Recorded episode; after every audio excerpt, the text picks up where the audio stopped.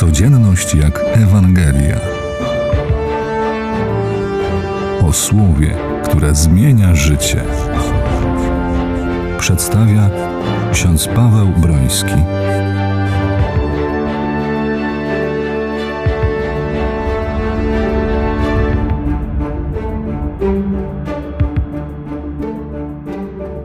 Słowo Boże Starego i Nowego Testamentu nie jest tylko do podziwiania, uznania za niezwykły rodzaj literatury izraelskiej, nie jest nawet tylko do kontemplacji, ale przede wszystkim jest dla wypełnienia i wprowadzenia w życie.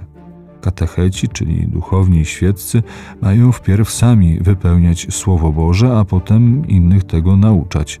Można Słowo Boże próbować zmieniać zamiast wypełniać, można naciągać na miarę ludzkich naszych zachcianek, można je wykorzystywać do realizacji naszych planów, można wreszcie występować pod flagą Pisma Świętego, a tak naprawdę wcale nim nie żyć. Dla nas, osób wierzących, Jezus jest wzorem wypełniania Słowa Bożego.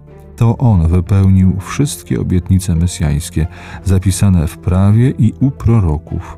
To On zrealizował wolę Bożą zawartą w przykazaniach i wreszcie to On doprowadził do pełni tę wolę Bożą, która była stopniowo ujawniana w Starym Testamencie.